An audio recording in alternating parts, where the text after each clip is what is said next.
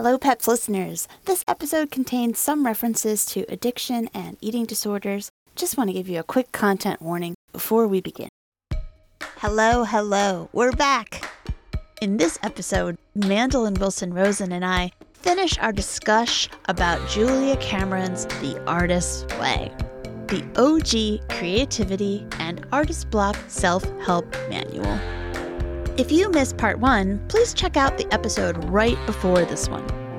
But today, we'll reveal some of our own custom affirmations that we wrote while doing the book, and also spend a little time covering some of our least favorite parts and where we personally found it challenging or cringy. Stay with us as we continue to forge our way through the rest of The Artist's Way.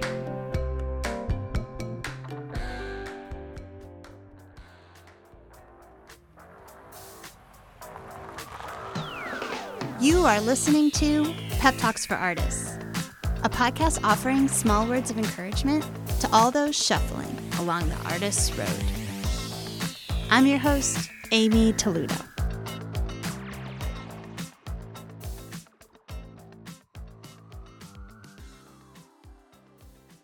We're back. I'm back with artist Mandolyn Wilson Rosen discussing The Artist's Way. Picking up where we left off, we were going to reveal some of our own doubts turned into affirmations, which is a bit of a scary, vulnerable moment as part of our discussion about what specifically helped our own artwork and our practices through reading The Artist's Way. And I think we both enjoyed the turning doubts into affirmations part anyway, so we both dovetailed on that. Shall I go first? Sure. And can I just interrupt one quick thing? Just there's a quote. Oh, good. There's a quote that she inserts. I forget. Are we in week one? Is this week one? Yes. I think very so. Beginning. There's another Shakti Gawain quote, which defines an affirmation as a strong positive statement that something is already so. Oh. So I like that. It's not a wish. Right. It's not that you're exactly that you're just stating something that is already true. I love that. And with that, she gives a few affirmations from the book and says you can choose some that you like, and then asks us to turn some negative core beliefs into positive affirmations. Right. So the exercise that I was inspired by was that you have to write out all your fears, like I'll never make it. People are going to think this about my work. I'm worried. Sometimes in the past, I've been like, my work looks too conservative. No, I'll never get accepted to this or that. These kind of things that you write, you change them into these affirmations, and it's really powerful, I found. So some of the ones I wrote were, this is like not including the doubts, but the transformed affirmations was, being famous actually sucks. You become a factory. That's one affirmation. Another affirmation, I'm brave enough to really go for it. I am a loved member of the New York artist community. Yes. I am healthy and have time to really focus on my work.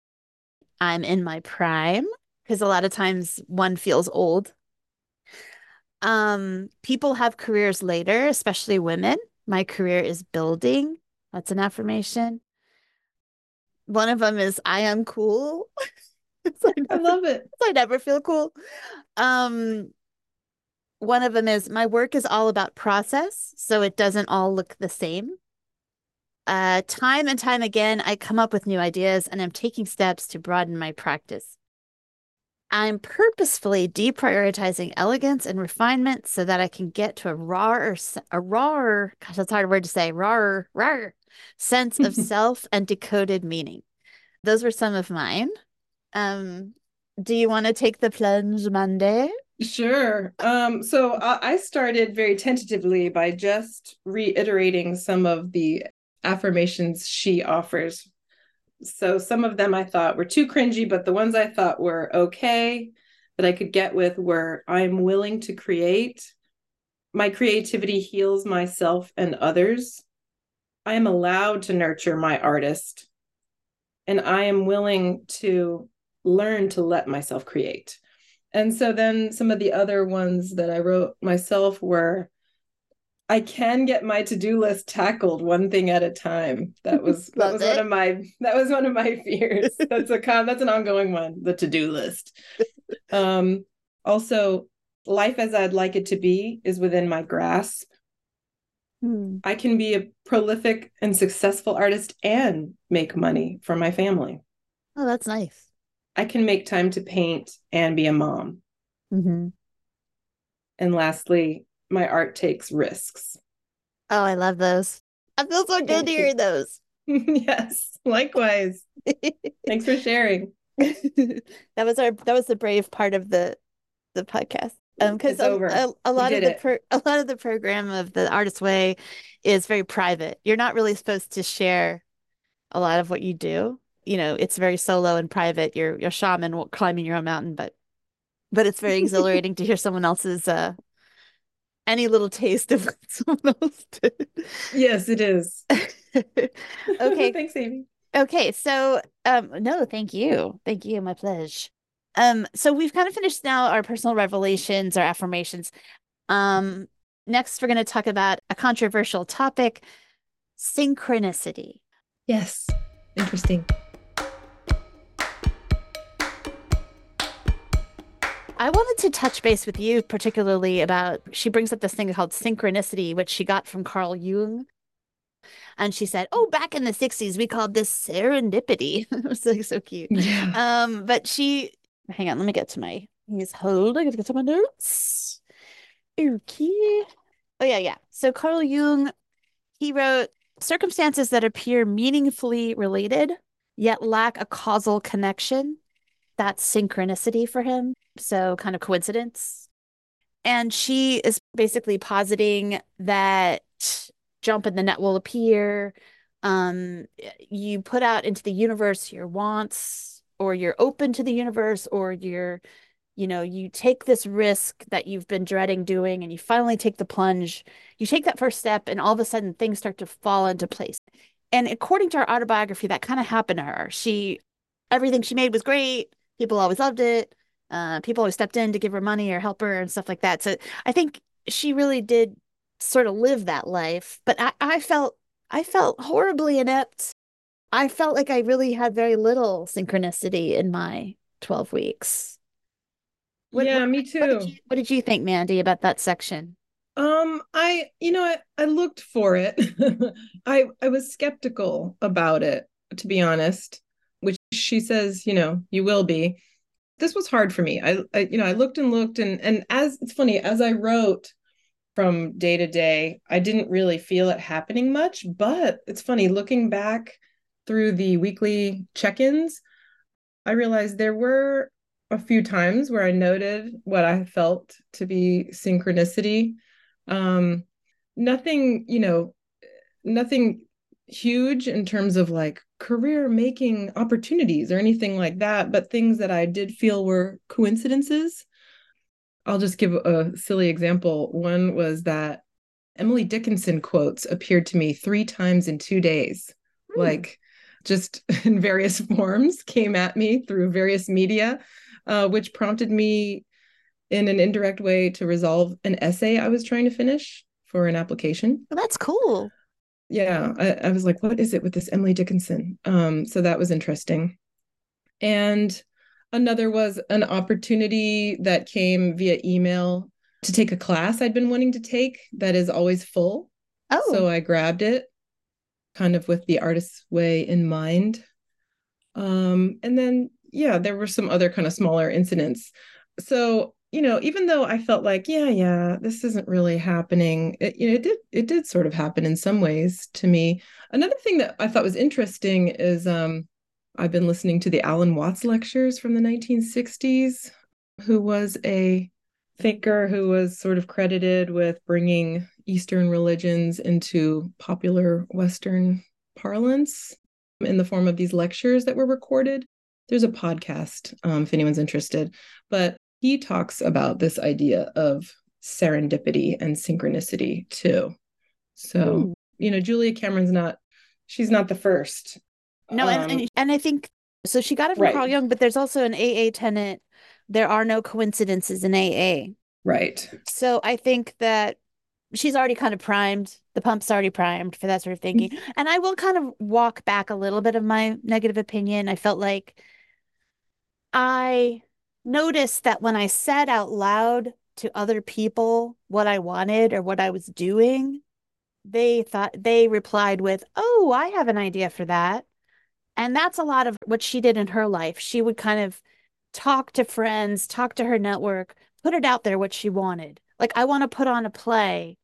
I'm really interested in putting on a play. And all of a sudden somebody would say, oh, I know a person, call this person, call that person. Exactly. I had an experience like that where someone come for a studio visit and I was walking them to their car and I was like, yeah, we're really looking for space for a pop-up show this summer. And she said, oh, I know an empty, you know, storefront and I know the guys and let me hook you up. And so just kind of, I think maybe not sitting back, the universe handing me everything I wanted isn't necessarily my experience, but being brave enough to kind of say out loud, not even ask somebody, because I wasn't like asking this person. I was just like, wouldn't it be great if I had this, or wouldn't it be nice, or, oh gosh, I had such a, you know, hard time on that. And they're like, oh, I can help. You know, it's just, I think it's less synchronicity as much. Don't be afraid to just voice what you want, or at least what you're doing, so that at least create an environment of help if it's available.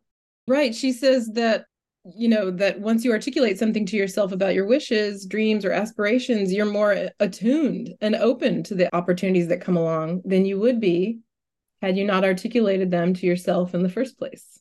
Right. Like you have to know what you want in order to articulate it. Right. And doing the artist's way helps you kind of crystallize. Right. That to be stuff. Open to these things. So maybe I was like being a little too poo-pooing of that, but I did feel skeptical. Sometimes I feel a little bitter about that stuff, because that kind of jump and the net will appear. I find it very naive in a lot of ways. Like, you know, for example, like you'll say, oh, let me just get this, you know, storage space, for example, and all of a sudden you can't afford it and you're moving all your stuff out. If the synchronicity thing was true, like wouldn't like a work have sold or something enough to pay for the story? Like, why? Like, it's sort of like you can't, it doesn't always seem to match up. Like, you can jump and the net won't appear and then you just fall on your face. So right. There's like some of that stuff is a little naive for me. But I do think, like, if you said to everyone you saw that day or that month, oh my gosh, I'm looking to a solution for the storage space, there's a chance somebody would say, oh, I have an old shed or something, or I'll take your stuff, I have an extra room, or, you know, there's a chance that might happen. So absolutely right. I think it's more about the idea. Voicing it. Yeah. Voicing it helps. Great. So that was cool. Synchronicity, put a pin in that. We did. Well, we put it to bed. We put synchronicity to bed, I would say. Yes. I wanted to ask you, what were some of your artist dates, especially the one in Ithaca? That was like, color me intrigued.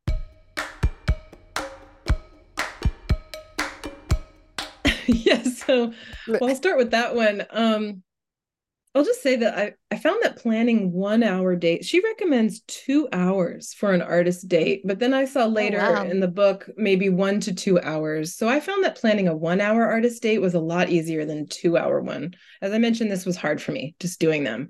And sometimes doing an artist date at home in my room with door closed was just all I could muster for the week. That doesn't sound bad. I watched the Elizabeth Murray PBS documentary online, the American Masters documentary one evening. That was a great one. Just in my bed, you know, while my kids did other things.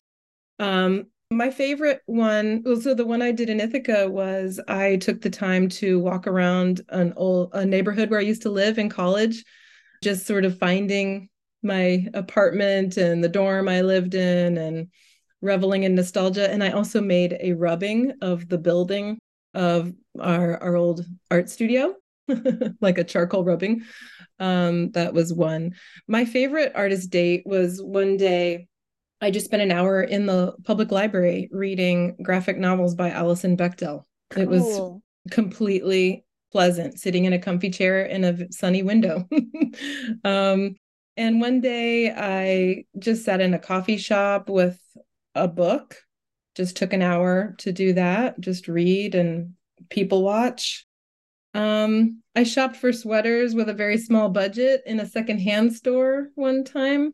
That sounds delightful. It was. And I scored a very inexpensive secondhand sweater. But I tried to avoid shopping too much. Those were a lot of her suggestions, were to go to this kind of store, or that kind of store. So I was resistant to that. And I'll just share one that was unfulfilled, but that I still want to do. I have a gift card for a massage at a local spa, and I had scheduled it, but had to cancel due to illness. So I hope to still do that one in the future. That's an excellent idea for an artist date. Yes. And, and there's a Tibetan monastery close to where you and I both live, near Overlook Mountain, that I would like to visit, but haven't yet. What? How about you? What were some of your artist dates, Amy? Well, firstly, I really enjoyed hearing those. Like I said, it's like vicarious, like, oh gosh, those are good ideas. My artist dates, I tried to consider her advice to think about your artist child. And so I thought about childhood, my childhood, and what I really loved doing. And I remember being a child and I loved going on trail rides. My first trail ride horse was in Wyoming, where they ranked the horses all the way from spirited down to plumb slow. And I got plumb slow. His name was Jacob. He had a big white blaze down his face, and he would barely move unless somebody slapped his butt. That was my first experience, but it was so fun. I was hooked. And I had friends that could like imitate the whinny of a horse in Wyoming. We could go to see horses and trick them into thinking a horse was there. And I collected model horses. I was a total horse girl in every sense. Just like Julia, I read all the Black Stallion books and all that sort of stuff, and Black Beauty and everything. And so I thought, well, I'm just going to I'm going to go trail riding again, because there's a trail riding up here, and I would only let myself go if I had company coming up from the city, and it was like an exotic fun activity, but I really wouldn't have gone by myself, like, because it's not crazy expensive, but it's not super cheap. So probably, it costs like $100 total to do it. So it's not something you can do like every day. You have to be a little bit more budget conscious, but I just decided to let myself go, and you had to go by yourself. And I would pack my fanny pack with like apples and peppermints and graham crackers and for the horses. Yeah. And every time I went, I got a different horse, and they all had their own different mannerisms and different likes and dislikes. And I really just loved being on horseback and like going through the winter seasons, the fall seasons of upstate New York. Like you went from green to then fall with it. You could see forever through the woods. The leaves were all down, and seeing the deer in their rut. I felt like such an upstater. I was like, the deer's in the rut. It's rut season, in case you were wondering. Know now. It was just a it's been very magical experience to go back to that. Another thing I loved to do when I was a young teenager was make artichoke soup. It cost $6. You just get a can of artichokes and put in some vegetables, and you've got artichoke soup. And there's something about like when you grow up eating a certain food, your body's so attuned to it. So when you have it again, you just feel that warm feeling of happiness that eating a food that you grew up with, that's, that you're kind of used to. I made that several weeks, and I made gingerbread. I watched a gingerbread documentary, and I made gingerbread, and then I got so hooked on it. I made 3 batches. I almost completely poured out a full jar of molasses, and my jeans got too tight. And I was like, I gotta pump the brakes on my gingerbread obsession. Happy to report the jeans fit again after the gingerbreads petered out, but I got a little obsessed. And then I went to the New Age crystal store. And like I mentioned before, that helped my work. I also remember being a child and just being dazzled by the way toys look. Or I grew up in New Orleans, and we would also have Mardi Gras, and you'd get all these plastic beads and all the like metallic surfaces, those kind of like peach shiny surfaces, the way clear red plastic looks with sun shining through it. Just all these kind of you know, transportive visual experiences that you have as a child, especially in the 80s where things were so gaudy, so plastic, so everything. So I went to Michael's and I saw bags of the jewels, and they reminded me of those big honkin' 80s earrings, the little gold rim and the pearlescent orange in the center. And I got them, and that's been really, really fun to shove in my sculptures.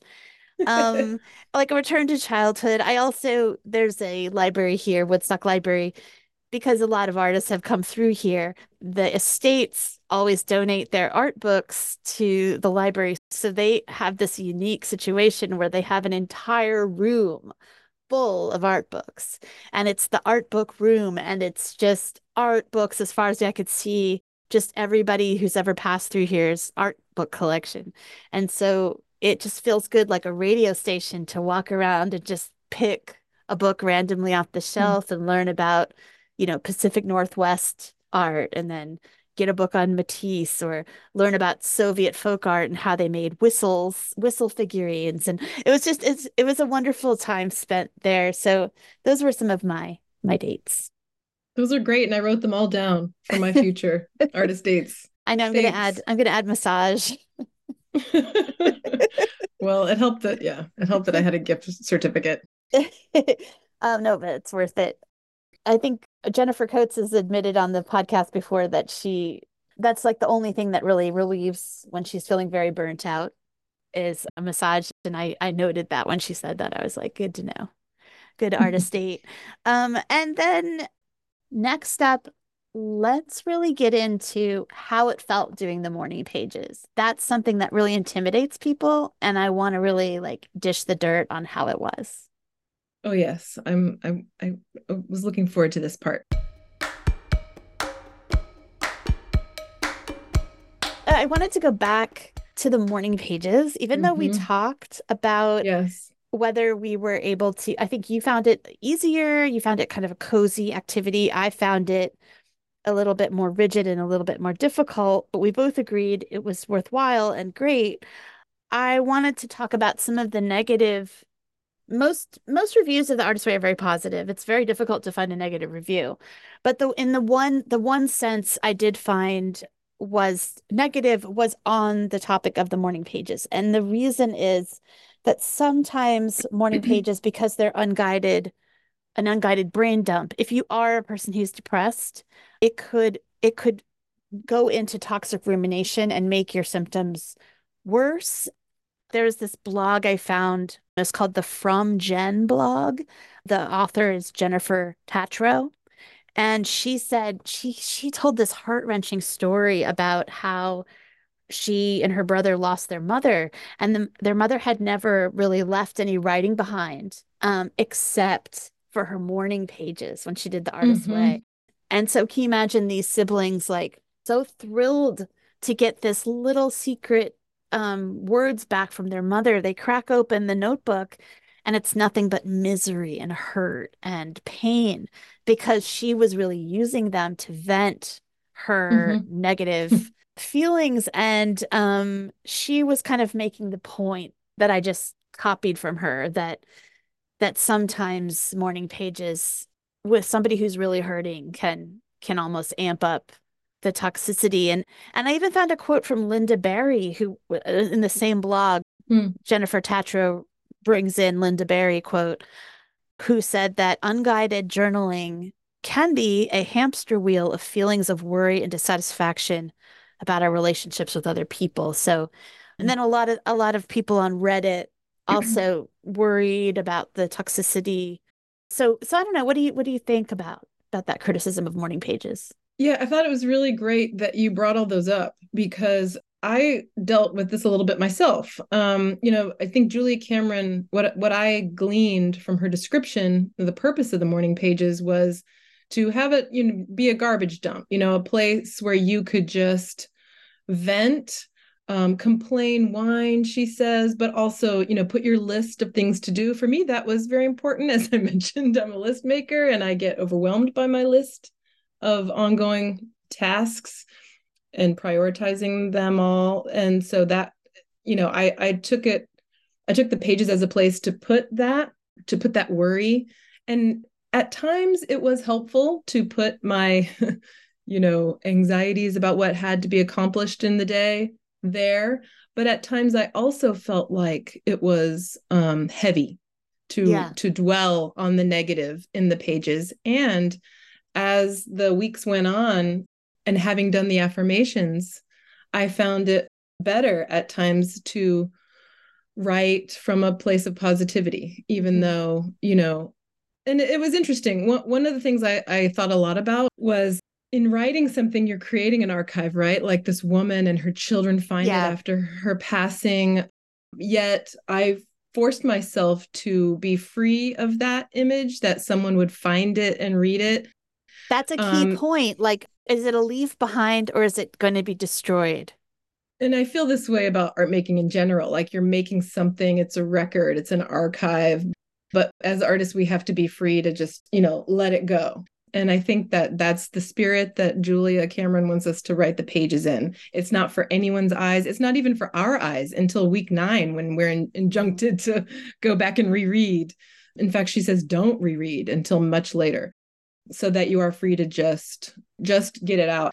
And so, constantly while writing, I would be aware, if anyone saw this, you're like, how mundane would they think I am? How tedious, my whirring thoughts, how uninspired, but that's the place for it. But I see how that could get too heavy, too negative. And I think the point is just to use it how you need best, with all these sort of perspectives in mind. Right. I think that if you were someone who worried about that sort of thing, like I relate to her saying, I think in the back of my mind, I thought, will my son one day read this? Like the kids in the story and the blog. Be careful, So, but then you're not supposed to be careful. You're supposed to really let yourself go. This is a place for you to be selfish, to really be for yourself and not worry about other people's feelings. And so you could technically burn it at the end. I did think of burning it. And also, so I agree. At first, I didn't like the writing. I felt very self-conscious, but it got easier for me after about week 2 or 3. And then at about week 6, I even wrote this down. I felt like I had put enough time into the process in this sort of like at times uncomfortable writing that I felt, well, now I'm going to see it through. It was at the week 6 point where I thought like, Morning Pages. Week 6 was tough. But I was going to say to anyone who's intimidated by the morning pages in that light, say you are currently experiencing depression or you don't want to go into a toxic black hole. You feel like the idea of Julia Cameron, like the first drink, like you're drunk, like you don't want to even open that Pandora's box. I think you could switch it over. You could say, I'm going to write an affirmation, a certain sentence of affirmation 20 times today. You could write out your to-do list to feel more in control of your life. And that would be okay. Right. And I think, I don't know if it's mentioned in the book or it's something I found elsewhere, but writing from a place of gratitude is kind of a nice thing that people do, as part of morning pages or unguided journaling. I think the moral of the story is that you don't have to do it right. There's no right. It's Julia is saying what she did. But if it serves you better to do it a certain way or a different way than just, do it your way, just like she did it her way. Yes. And she also even though at the weekly check-in, she would ask, how many times this week did you do your morning pages? I found that I could let go of that too. So if I had only done it 4 times that week, I would write that down and it would be okay. If I had skipped it in the morning because I didn't have time or I had company, that weekend, I could do it at night or not at all. And I knew, that's okay. Yeah, you had to kind of let go of being this perfect student. And I also think that's the disadvantage of the book as an audiobook, because it gets so repetitive. Like after every single chapter, the narrator's like, did you do your morning pages? How many pages did you write? Did you do your tasks? Did you take your artist date? What was it? And it's like, oh my gosh, shut up. So it's really better to have a physical book that you can skim and skip if need be. And I think, just one last note on the morning pages that I think is key, because at some point I remember being prompted, to ask myself this, how did it feel? if you skipped it or if you did it. I think that's what she's trying to get at. Like, if you do this for yourself, does it feel good? Does it feel like you're doing something for yourself? And for me, the answer was yes. You know, if I had skipped it, I often felt, oh, I let myself down. I'll try it again tomorrow. You felt a sense of like disappointment. I felt rage at her. and that dovetails perfectly into the things that we disliked specifically, that, you know, to give a little bit of another side of the book, we've been mostly positive up till now. Obviously, we love the book, but there were a few things we disliked. I want to kind of get into our dislikes from The Artist's Way. Sounds good.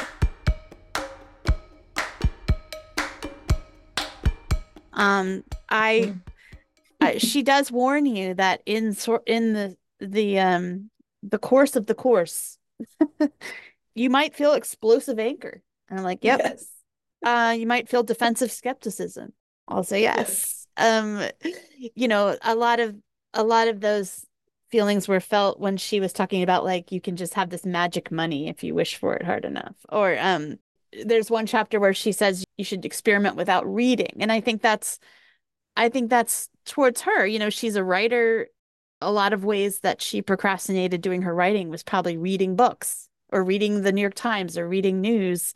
And that kind of closed down her openness to ideas. She's kind of reading the same kind of stuff every day. She's not letting herself kind of free associate, brainstorm, get new experiences. She's also like spending time reading instead of writing. And so I get it. But at the end of that chapter, she's like, were you able to not read? Or did you throw a tantrum? And I was like, hang on, slow your roll. Like, that is very patronizing, you know, like, you're not our mommy. And that really rubbed me the wrong way. So that's sort of a segue into dislikes. I already talked about, I hated her story about, I wrote lies when she talked about being at that wooden table looking at Mount Taos and being like, I'll just write my morning pages without crediting her sober mentors or really what that all was about. Mm-hmm. I am just like scanning really quick. Oh, yeah. This whole like materialism stuff, like wishing for the universe to give you material goods is mm-hmm. very strange. So in the autobiography, she's an incredible networker. She has this incredible network in all these different cities, and she will literally ask people for money, ask people for an apartment, ask them for anything. And she really leans, because she's a collaborator. She collaborates with people, bounce off people. She's somebody who needs to be in a web of connection all the time. And I think that's where a lot of these sort of quote unquote universal gifts of materiality come from. It's from her incredible network of people like caring for her, because she's a little bit of a fragile person. She's had multiple breakdowns. And so I think it's a little bit disingenuous when she says, be alert for support and encouragement from unexpected quarters. Be open to receive gifts, free tickets, a free trip, an offer to buy you dinner and a new couch. Say yes to such help. And I don't know. It just was a little weird. Like, I don't know. Do you remember that part? I do. Yeah, I think it's interesting. I didn't feel so offended by the tone with that part in particular. You know, I think it's just interesting to hear like which parts rubbed us the wrong way. For me, right. It wasn't necessarily her authenticity or her tone. I mean, I did have also a problem with that reading deprivation chapter. She says right at the beginning that most people will hate it and that, yeah, you'll throw a fit. I didn't throw a fit, but I found that there wasn't a lot of help in the book on how to do this. You're supposed to spend an entire week without reading. Now, I had the 10-year anniversary edition, which has since been updated in the 25 and 30-year anniversary edition to media deprivation, where you're actually supposed to go. Oh, no, I'm glad I didn't have that. I would have been in trouble. Yeah. And I read about this. I Googled this. There are people who have done this and who have written blogs about it too, and how hard it was. And and people whose very job, you know, depends on checking email and also if you have children, you know, you have to text them back when they text you. Yeah. And that there are workarounds that most people can do, you know, like try to limit it in other ways, in other words.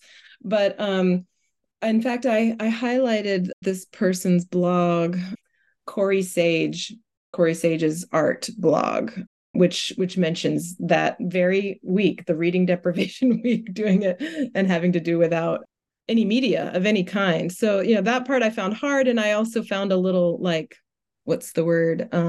Unrealistic. You know, again, this book was written in the 90s and updated every few years since to reflect current culture. But that part of the process, I think, is necessary. And like, it helps you with silence. Right. Add silence to your life is basically the message. Right. The point being that, okay, you can't avoid texts from your children, but you can avoid scrolling on Instagram to fill your boredom, you know, or while you're waiting in line, maybe look around you, be attentive rather than pay attention to your phone, you know.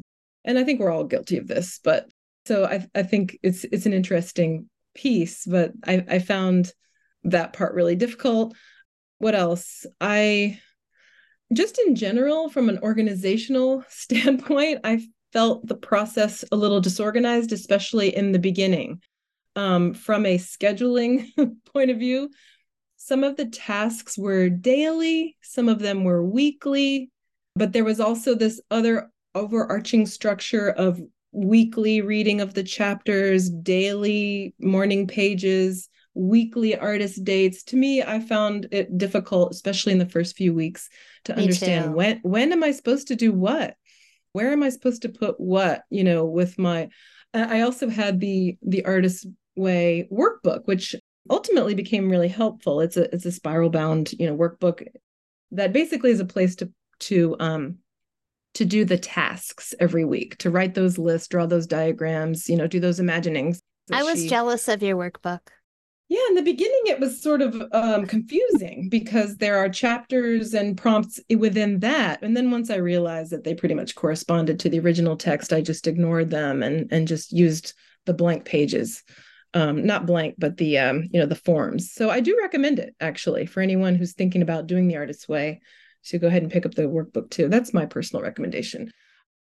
Speaking of, I just want to do a little sidebar when you brought up all the different editions, like the 25th anniversary, 35th anniversary. You know what's surprising to me? All the typos that are still in there. Yes, there are typos. I'm just like, there was like one thing where she was like suggesting artist dates and she's like, ride a bidet instead of ride a bike. And I was like, oh yeah. But there's like typos in there. Yes. And I'm like, didn't somebody comb through this in all these years? It was published in 92 or... Yeah, maybe it speaks of her relationship with her editor. I don't know. So that was a thing. The organizing. This organization was very frustrating because it's already so much work. Like, she even says that it's going to be like, what did she say? Oh yeah, she said 7 to 10 hours a week. That's like basically like almost a part-time job. And so to have disorganization just exacerbates the whole project. Did you see that? Because in my edition, and I just want to point out that the layout of this book, after week 12, there are all these appendices at the end. It's almost like Julia cannot say goodbye. It's very touching. She just won't let us go. There's a creativity contract at the end of week 12. Then there is an epilogue, which talks more about how the Artist's Way and how it's a spiritual journey. And there's this very beautiful poem that she herself wrote about how she wishes she could just heal us all. I know, I love that. Then there is FAQ, the Artist's Way questions and answers. And that's one where somebody says, how much time is it going to take? And she says, it's a daily commitment of a half hour to an hour. Oh, so that's right. So that's like almost 7 hours a week. Yeah, she said 7 to 10 hours a week, an hour a day or more, which is definitely or more.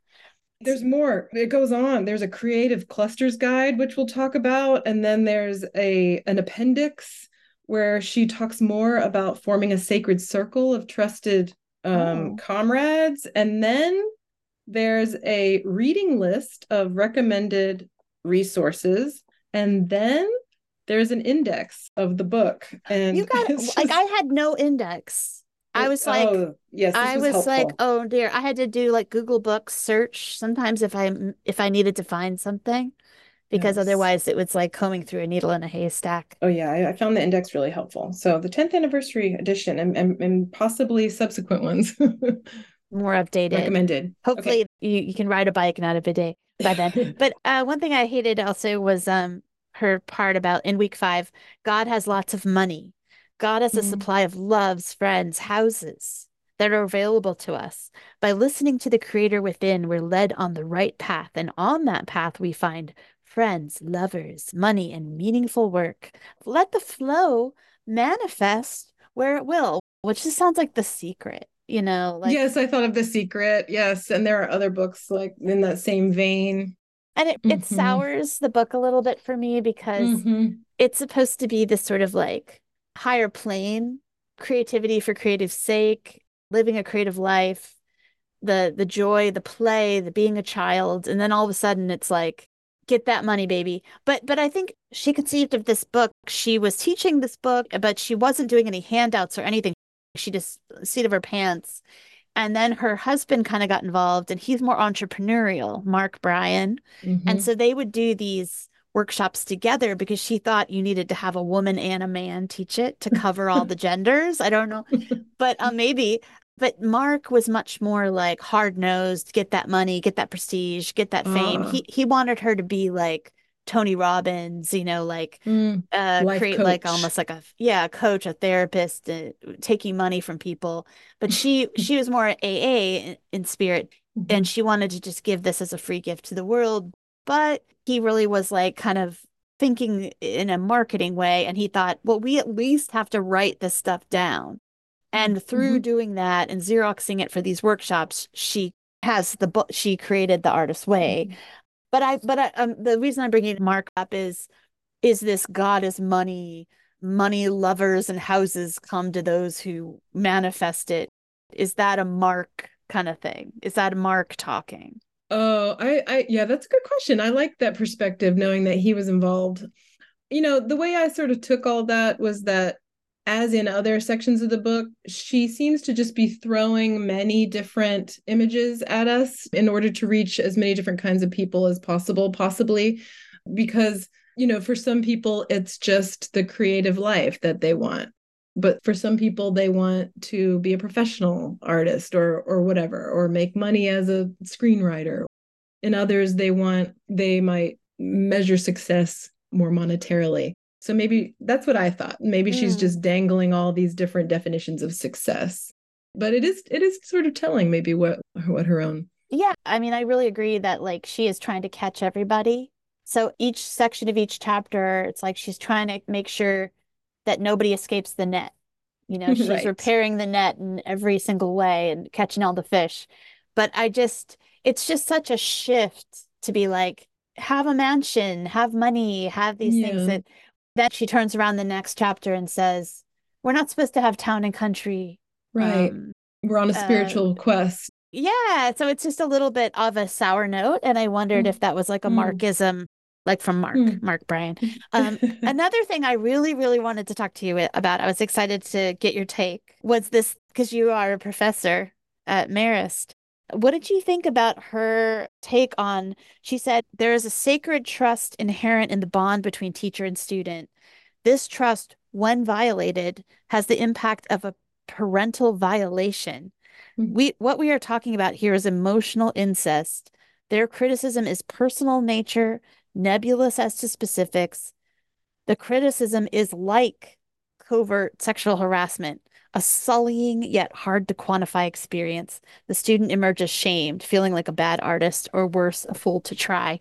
And she's basically saying that like a professor who tells a student they're limited, they don't see their talent, they could never achieve what they hope, a discouraging professor is akin to basically like a sexual assault or an incest from a parent. Yeah, I thought that comparison was a little harsh, but I did take heed. You know, it gave me pause and pointed out something that I had already been thinking about just from the point of view of a teacher, which is, and not just college professors, but I think even because this book is so much about like how our creative self-worth is formed in childhood, I thought about even elementary school art teachers or teachers in general, you know, are forewarned by Julia to not squelch the students', you know, creative impulses, and that, you know, leading with a spirit of encouragement is much healthier than with one of criticism. And that you have to know, you know, of course, every context is different, but to me, that's what I got out of it, is that, like, you know, you really have to be careful if you're the teacher. And I myself have had, damaging. Don't you think that's a bit of strong terminology?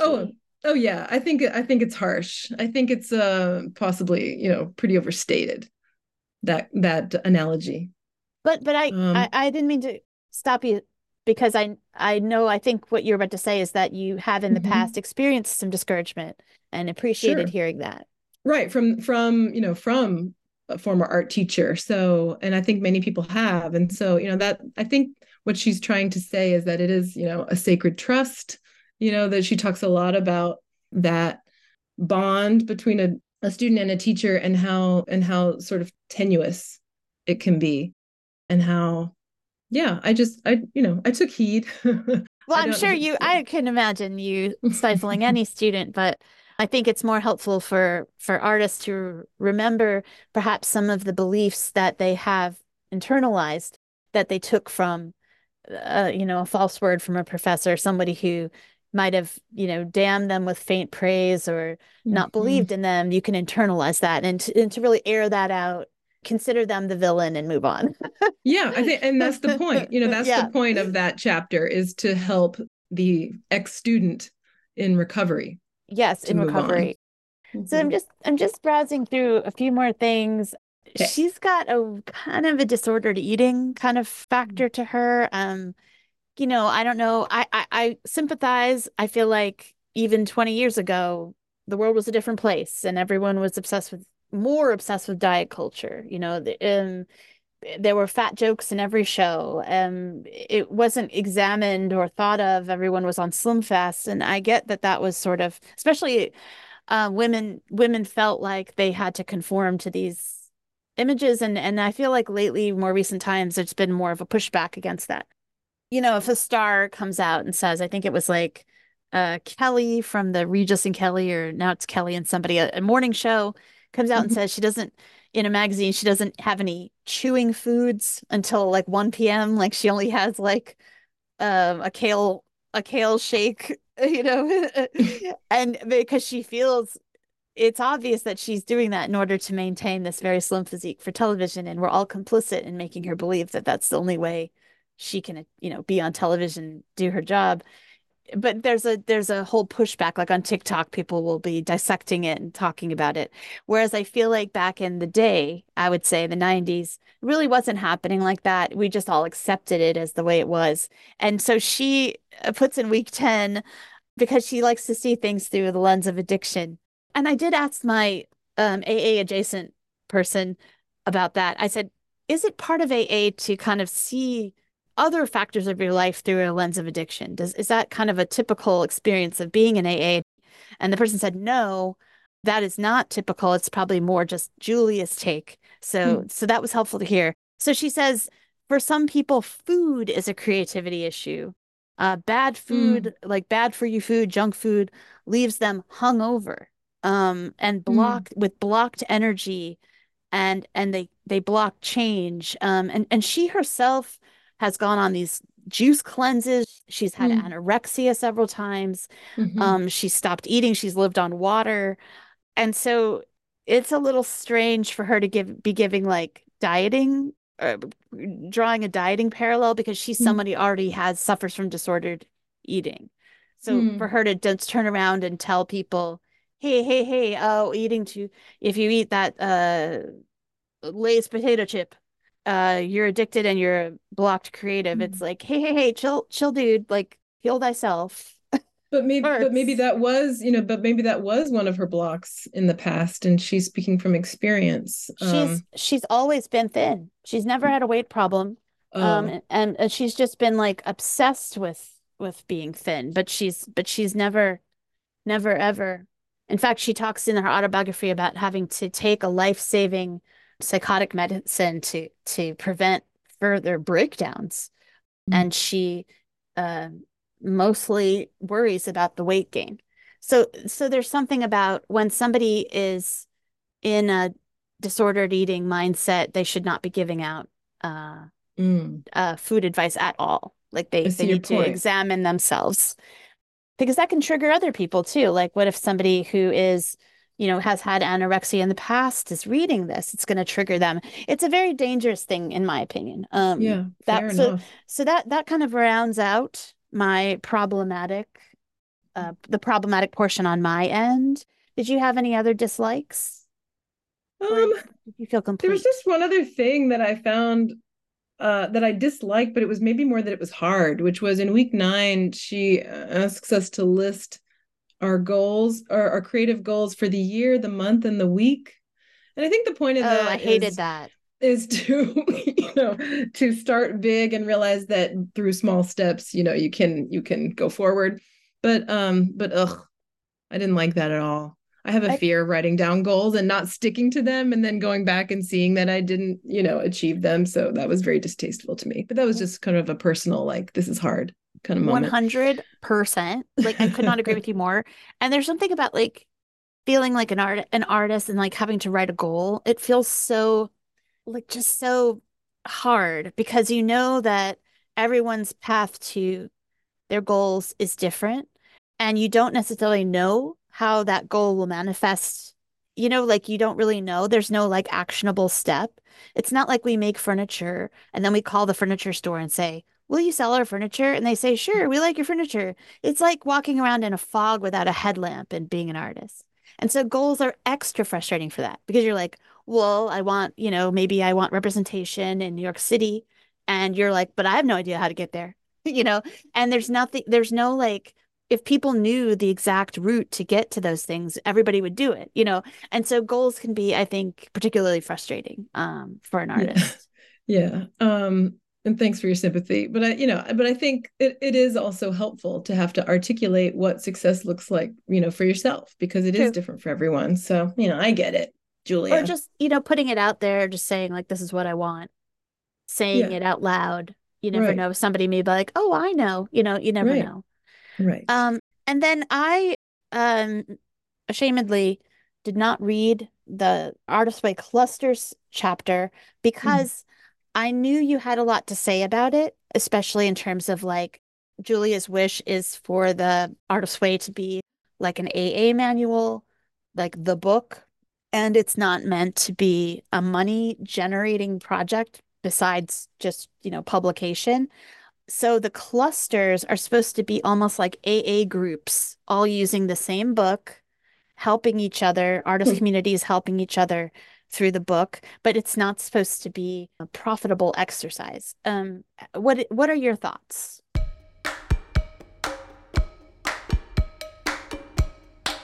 Yeah, it's an interesting list. One of the little addendums at the end of the book, she mentions this idea of creative clusters, which started cropping up as soon as the book was published. Apparently, she talks about this, that not surprisingly, she says many therapists, community colleges, wellness centers, universities, and teachers soon began running facilitated Artist's Way groups for which they charged a fee.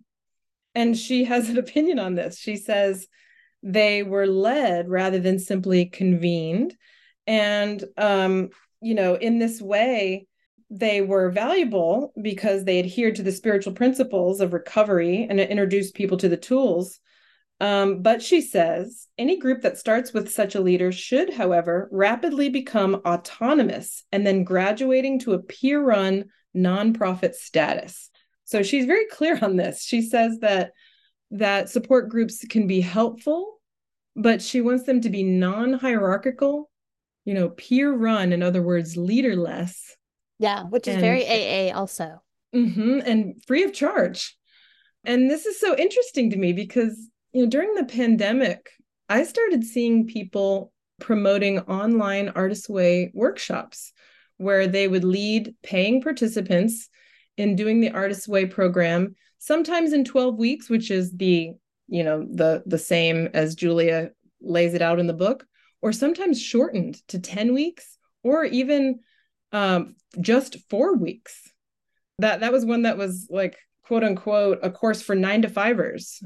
But they were charging anywhere from $200 to as much as $800 I've seen. Wow. And Julia, you know, she just cautions against doing it for profit because it's sort of anti the spirit.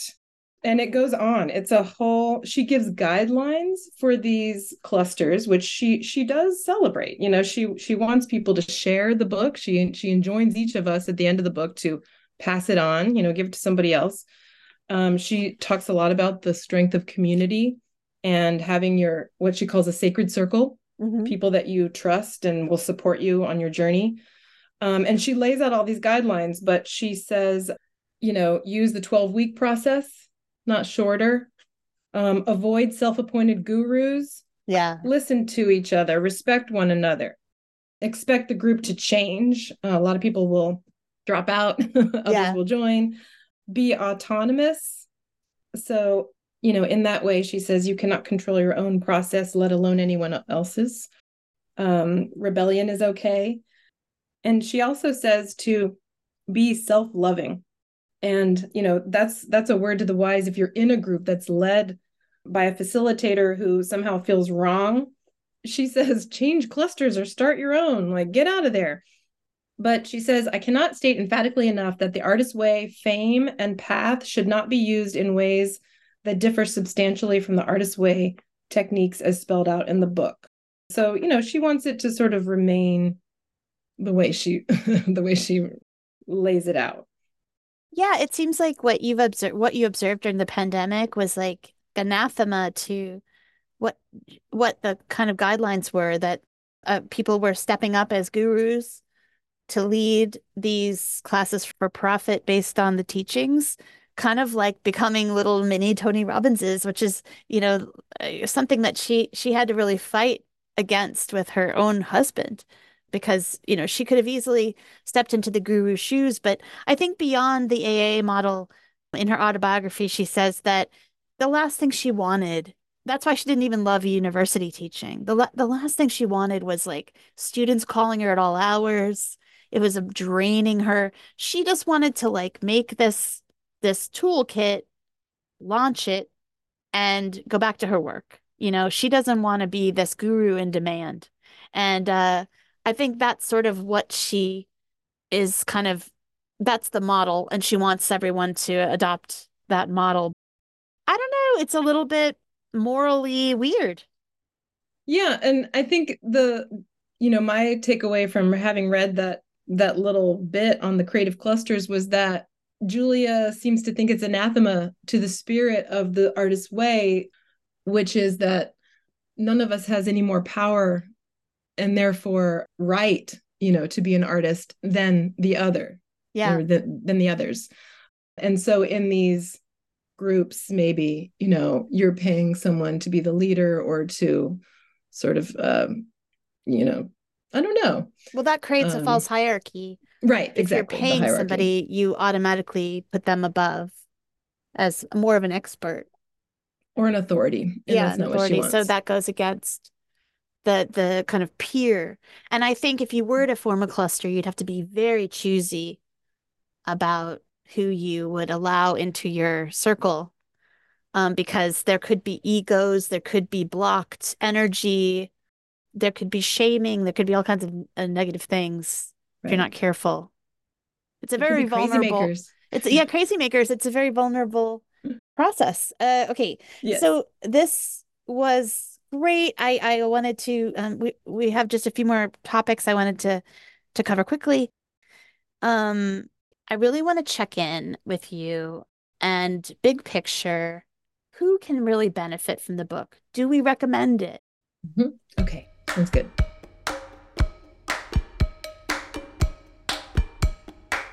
I would.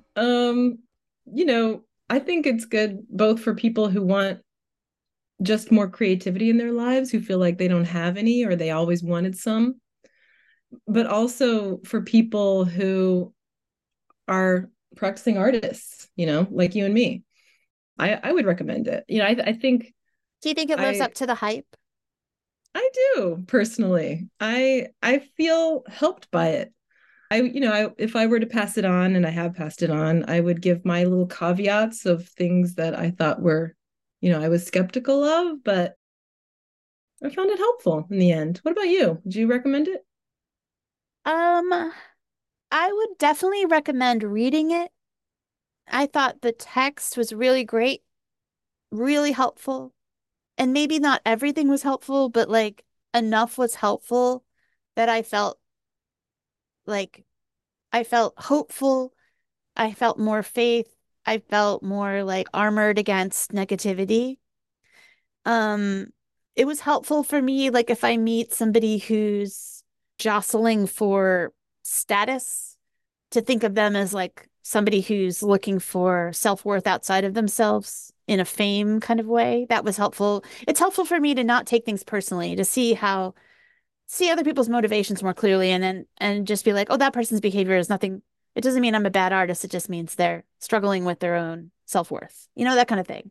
Or they may have said they came in the studio and hated everything. Doesn't mean it's bad work. It means, you know, because I love the work. That's all that matters. That kind of idea, like it, not seeking. So those, I think I would recommend reading it. Would I recommend doing it full blast like we did it? I definitely would recommend the artist dates. I thought they were really great. And I would just tell somebody to be easy on themselves, that you don't have to, don't take on shame if you can't do everything, because that pollutes the whole experience. Like give yourself grace, allow yourself to do morning pages at night, allow yourself to do half a morning page, allow yourself to do 3 morning pages a week, allow yourself grace, allow yourself, if it's the holidays or you're taking a trip, allow yourself to postpone a week. Just don't hold your feet to the fire. That I think is, it's easy to feel that way in the book because there's all these check-ins at the end, like, did you do it right? And I think it's, skip that stuff. Just consider it a love letter from Julia to herself as a creative person, and take what resonates with you and leave the rest. That's what I would say. I would too. And I even have recommended it and given it to a member of my family. And I told her, you know, just let all the suggestions in the book wash over you. Yes. You know, and then take what you can, rather than shame yourself if you can't get it all done. Yeah, because it that is one of the hurdles of the book, because it demands so much time and effort. And I also considered, could this book function like a block sometimes? Because like she said, it takes at least 10 hours a week. If you're doing everything right, like if you're doing 2-hour artist date once a week, plus you read the chapter, that's another hour. Then you have the morning pages that takes like 30 minutes each day if you do 3 pages, basically longhand. Mm-hmm. So, you know, you're really racking up the time, and then the tasks take extra time. What if you were like somebody who was intimidated to work and you thought, oh, I can't work now. I got to do my artist's way. Mm-hmm. And then you used up all your time with that. I mean, I guess it has a shelf life. It's over in 12 weeks. But a lot of times I felt that friction. Like I'm like, I'd rather be making a drawing for myself than doing this task, you know, or writing this stuff. Oh, I did too. And I thought about a quote that I heard from Werner Herzog a few months ago, who very much poo-pooed the idea of this sort of thing, any sort of self-help, creativity, workshop, journaling, what he calls navel gazing. Because he felt like it took up valuable time where he could be making his work. But, you know, that comes from somebody who's not creatively blocked. And I think you put it perfectly with tension. I felt that too. It's something to be aware of. Yeah. And I do confess that I have taken a lot of steps before doing the program to unblock, you know, with a personal teacher. So I I didn't come into the program like a blocked creative myself, but I still got a lot out of it. So maybe that tension came from feeling like I was ready to work. I wasn't intimidated by working. So of course you're going to feel that tension with the book. But if somebody was really in a drought, really blocked or scared to change their work, it might, you know, have more of a powerful effect. Yeah, absolutely.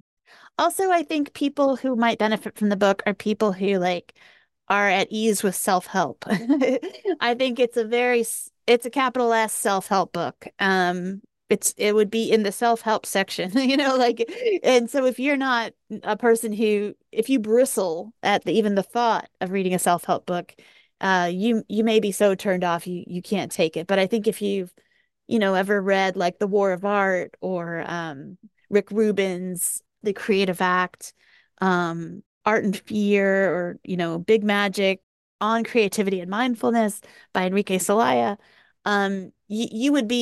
you would slip right in, but you would have to have sort of a comfort with that sort of book, I think.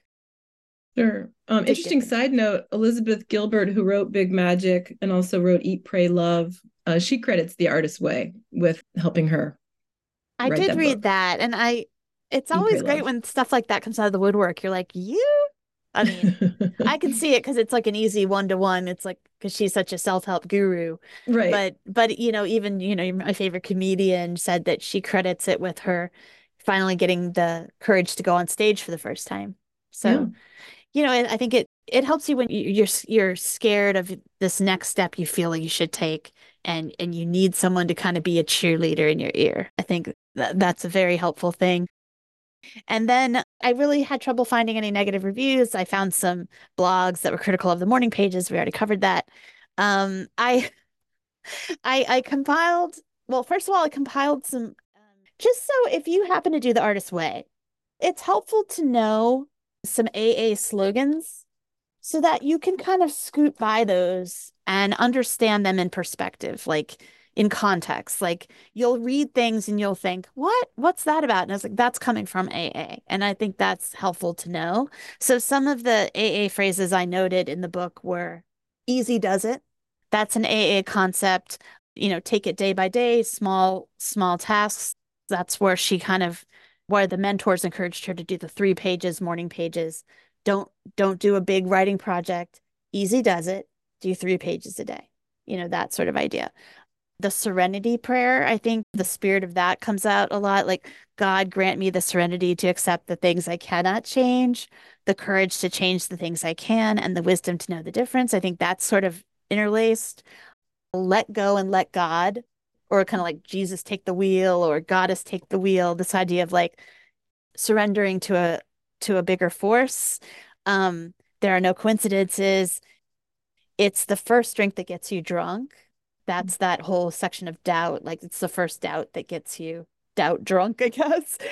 And also keep an open mind when you're, you know, I think especially about the God talk. And then as a laugh, you heard it here first, Amy's The Artist's Way Cringe Corner. This is where I'm going to reveal the parts of the book that made me cringe. Oh boy, I'm excited for this.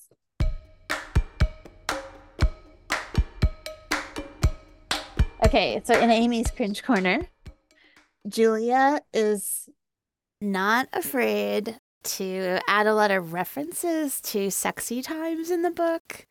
In her autobiography, she reveals she was just a little bit boy crazy, but you know, in the sense that she got a lot out of her relationships with men creatively. She even refers to the men in her relationships as her muses. So, you know, she wasn't afraid to embrace that side of herself, or she really combined the two things, like creativity and sexuality. And that is very apparent in the book. And she's always talking about making love, lovers. The language in the book is very like 70s mock turtleneck, like lover, you know, it feels like a little bit Fleetwood Mac. I don't know. I'm just rambling now. Anyway, one of the things she said is, don't think this book is just for writers. Hooey! And I just love that. I thought it was kind of cringy, but adorable that she used the word hooey, H-O-O-E-Y. Then she, when describing a millionaire curmudgeon doing his morning pages, she referred to him as, Timothy was a one-man monument to the masculine mystique. It's like, oh, Timothy, what's happening over there with your morning pages? Millionaire curmudgeon. Anyway, so she also says, you know, she advises us to like work with what you have and where you are now instead of like waiting for perfect circumstances. So she said, the phone call from the lover for all my waiting may never come. That was like her inspirational thing to say, like, don't wait. She said, list 20 things you enjoy doing. Rock climbing, roller skating, baking pies, making soup, making love, and making love again. And I was like, Julia. I think I even wrote Julia, ! Then she recounts the story of one of her students, Michelle, a high-power lawyer with a stark minimalist home, starts filling her house with lush plants, plump pillows, and sensuous incense. And bonus, she laughed more and looked prettier. So it's just a little bit Fleetwood Mac, you know what I mean? She said, taking yourself out of doing something creative by worrying about like kind of these invented dramatic consequences. An example of that is, who can turn toe out in modern jazz form when she is busy reading the ads for a new apartment, since she will have to break up with her lover to concentrate on her own art. She just really enjoys a heavy foot on the gas pedal of the word lover. The word lover is just pouring forth from her pen over and over and over again. She advises us to avoid workaholism, and that is its own addiction. So she says, you know, for example, one of your affirmations you could say to avoid workaholism is to say, I will no longer postpone lovemaking to do late night reading for work. I was like, okay, note, I won't postpone any more late night lovemaking. Thanks, Julia. Another, you know, this could be a problem for some people. I know, I guess so, but it's very specific. A dated artist date idea is to give yourself time to listen to one side of an album, which I found kind of cute. Like, that's dated, yeah. That's good. Yeah, love it. Side A. And then we mentioned that book, Walking in This World, which is, she conceived of a sequel almost to The Artist's Way for artists further down the trail. She said, get yourself to a good department store and try out a few perfumes. And I was like, oh dear, we are so, is that even possible? Like, can we go? Oh yes. Are you able to? I was in Macy's during the holiday season.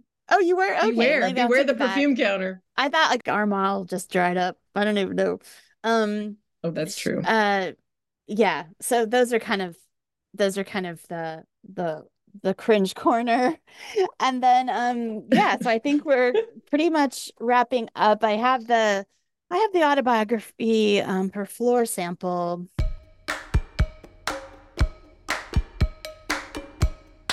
So just a few more notes from, I know, like I intended to put the Floor Sample autobiography, her autobiography, at the end as a full discussion, but I think I inserted enough into our general conversation that I don't really need to do that. But the one thing I wanted to say is her autobiography is called Floor Sample because she said, she's noted as saying, I am the floor sample of my own toolkit. So she does think of The Artist's Way as a toolkit, and she's the floor sample. So she's kind of like the vacuum on the store floor that you can try out, but she's not the guru. She's just an example of the toolkit. And there are other toolkits that you could purchase and do yourself. So I think that really backs up her idea of like, I'm just giving this as a gift and I don't want to be involved. Like, you guys take the reins. And then I just also wanted to kind of touch on, she's very vulnerable in this autobiography. It's, you think you're like, oh God, she finally got her life together. And then some terrible thing happens. And you're just like, dang, there's never a lull. She had, you know, after all The Artist's Way and all that stuff, She ended up having 2 psychotic breaks and having to get hospitalized. For example, in London, she was staying in this all-brown apartment, which she had collaged all the walls, was even rehabilitating an injured raven named Magellan, and she was writing this musical for the first time. And she really lost it. She stopped eating. She was just drinking water. Her family intervened, and the cops showed up to take her away to the hospital. But she has this, like, unsinkable sense of confidence. So, like, she even relates, like, oh, you know, they're grabbing my arm to pull me out to the police car, and I'm singing at the top of my lungs a bit of melody from the musical I'm writing. And she said one of the policemen, the young policeman seemed to soften for a moment, enchanted by the music. And just like, what kind of confidence does somebody have to think, surrounded by paper and an injured raven, you weigh nothing, and you're singing this opera to somebody who's coming to take you away to a mental hospital, and you think, they really love my work. You know, like, it's just, that was just like, I would never have that thought if I was in that situation.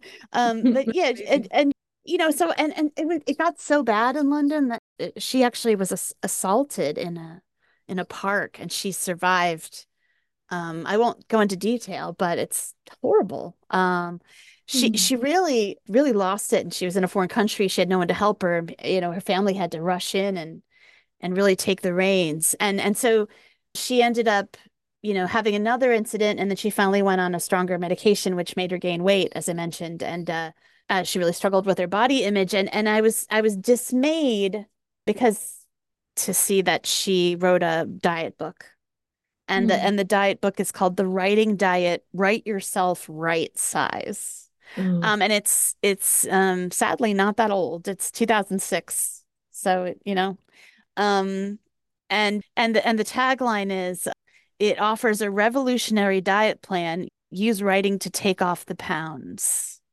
You know, she's somebody who lived on water, and I don't know.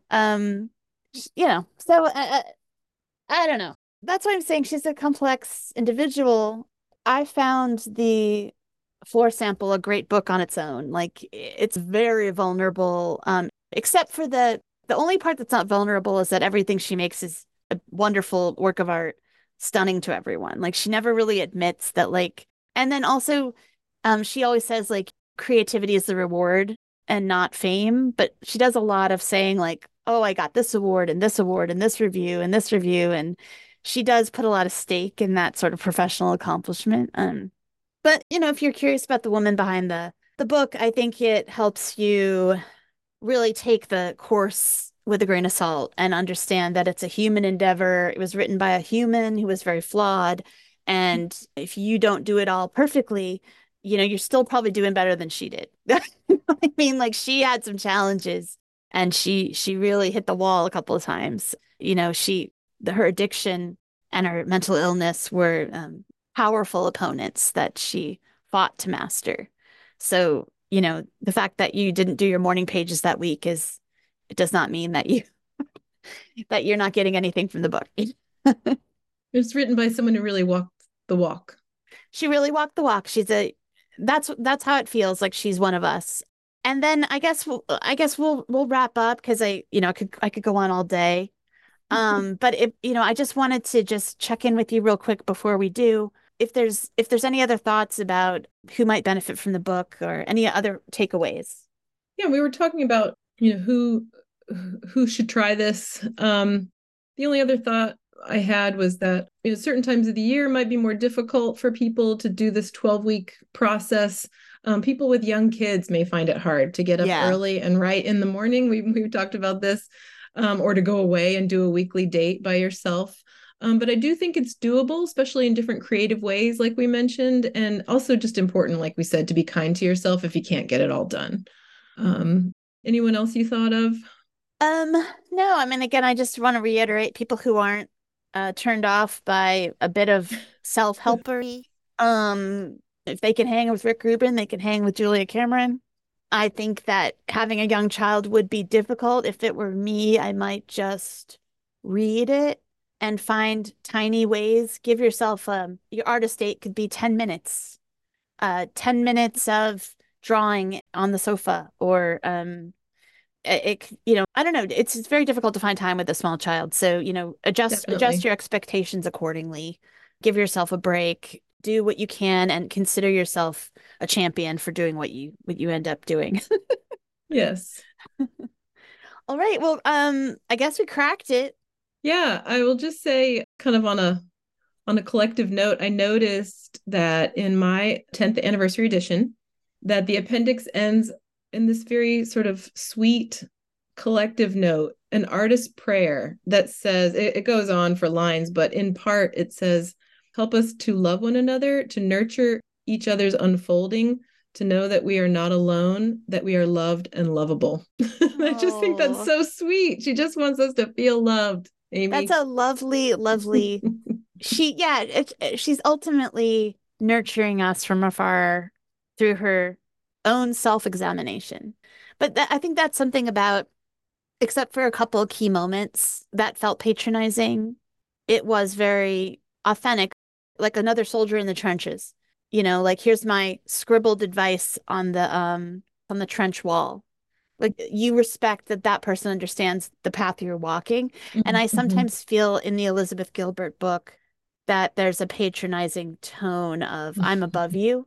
Like, she'll call everyone my darlings. Mm-hmm. And I think that makes you feel like you're in a child role. Whereas I think Julia, to her credit, preserves that AA equality. Everyone's a peer. No one's above. We're all peers. Which I do. Mm-hmm. I do appreciate. All right. Well, I feel like this was like the final say on the book and the world.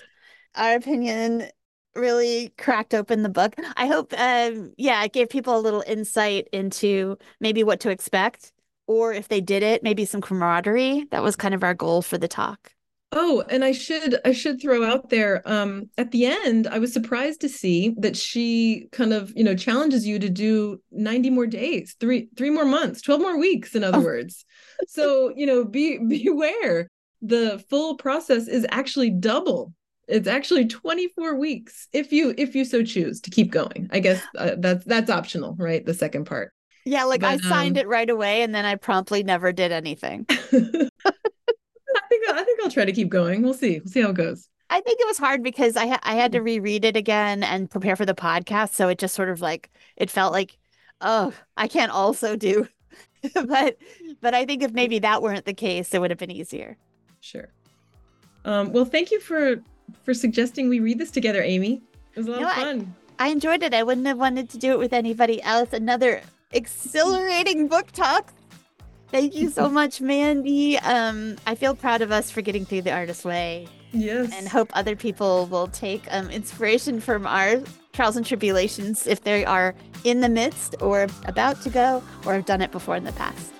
We're shuffling along the artist's road. Yeah, we're shuffling. We're mid-shuffle. The foot is like along the path. All right. Well, I think we'll wrap it up. But thank you so much, Mandy. Thank you. Bye. Bye. You've been listening to Pep Talks for Artists, and I'm your host, Amy Toludo.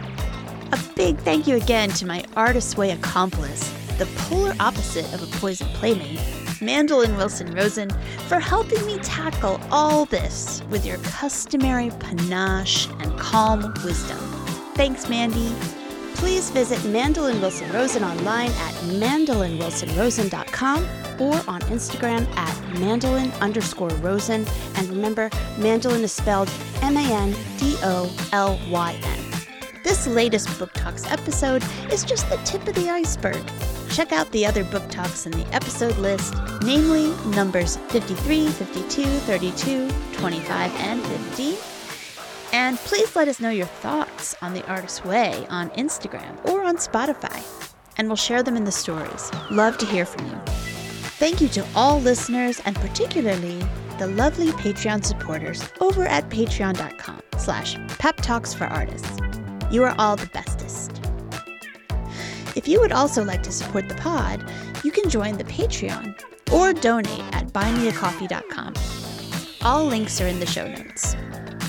Find the podcast over on Instagram at Pep Talks for Artists or me at Toulouse. I really appreciate you stopping by, and I'll see you next time.